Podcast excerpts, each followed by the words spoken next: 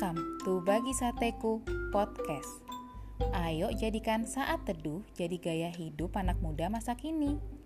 Topik saat teduh kita hari ini adalah persahabatan bagai kepompong.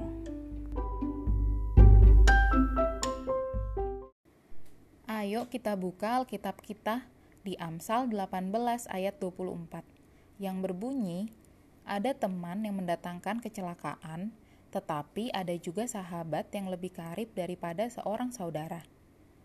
Sahabat Sateku pasti punya sahabat terbaik di hidup kalian masing-masing.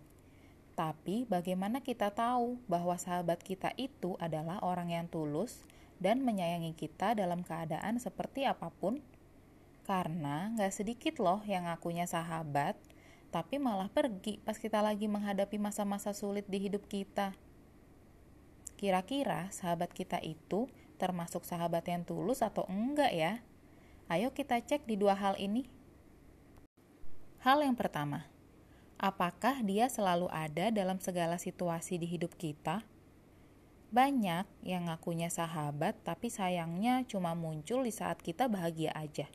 Contoh, saat kita lagi punya banyak uang, saat kita lagi sukses, pokoknya pas hidup kita lagi enak aja deh dia ada. Lalu bagaimana saat kita nggak ada uang atau hidup kita lagi sulit? Apakah dia ada?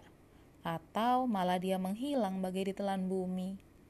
Kalau dia menghilang seperti itu, berarti perlu dipertanyakan lagi motivasi persahabatannya dengan kita. Tapi kalau dia tetap ada untuk support kita di masa-masa sulit dalam hidup kita, sahabat yang seperti itu boleh kita pertahankan dan kita jaga hubungan persahabatannya.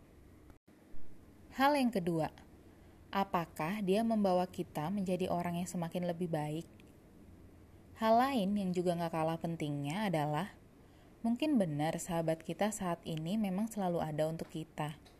Pas kita lagi masa-masa sulit, dia selalu dengerin curhat kita. Pas kita butuh bantuan, dia langsung datang bantu kita. Bahkan saat kita kekurangan uang, dia langsung pinjemin uang ke kita. Pokoknya selalu ada deh. Tapi coba lihat lagi, apakah dia sahabat yang membawa kita menjadi orang yang lebih baik? Bukan hanya selalu ada dan menolong kita aja loh, tapi apa pengaruhnya positif di hidup kita? Atau malah buat kita jadi orang yang lebih buruk?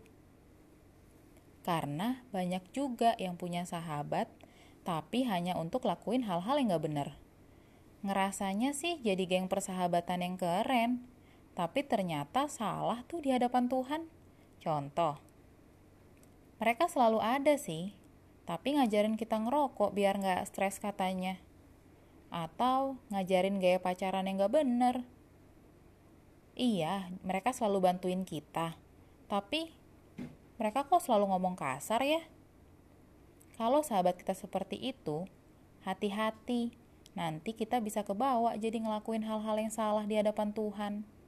Apalagi kalau mereka sampai maksa supaya kita ngelakuin hal-hal yang salah tersebut. Tentu itu bukanlah sahabat namanya. Sahabat Sateku pernah tahu nggak lagu yang sempat hits yang liriknya bilang, persahabatan bagai kepompong mengubah ulat menjadi kupu-kupu. Nah, semestinya persahabatan yang seperti itu harus membawa kita semakin lebih baik. Contoh, tadinya kita malas belajar, malas ke gereja, pacaran gak bener lah, atau kita orangnya minderan. Tapi sahabat kita mau bener-bener ajarin kita. Kita diajarin yang bener, diajakin komsel, diajakin gereja, didoain juga. Enak kan punya sahabat kayak gitu? Hmm, mungkin sahabat Sateku nanya, oh berarti kita gak boleh dong temenan sama yang masih belum ikut komsel? Gak boleh temenan sama yang minderan juga? Tentu boleh, tapi kita harus lihat apakah dia bisa diajak untuk sama-sama belajar supaya jadi orang yang rajin gereja, sama-sama pengen ikut komsel, sama-sama mau mengembangkan potensi diri. Pokoknya punya visi yang sama deh, yaitu sama-sama pengen jadi orang yang lebih baik dan memuliakan Tuhan. Nah, yang kayak gitu bagus. Mereka berarti sahabat yang tulus dan harus dipertahankan.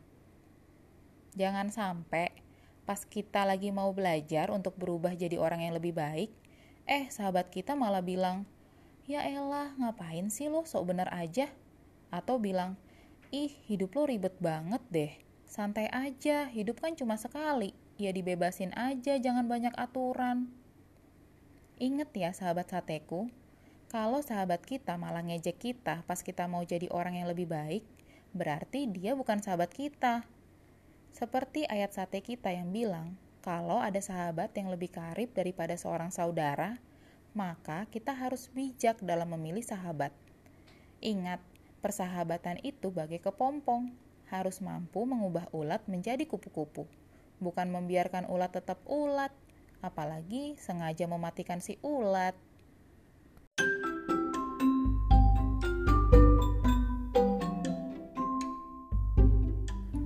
Nah, itu dia saat teduh hari ini. Tetap semangat ya saat teduh setiap harinya. Sampai jumpa di saat teduh-saat teduh berikutnya. God bless you.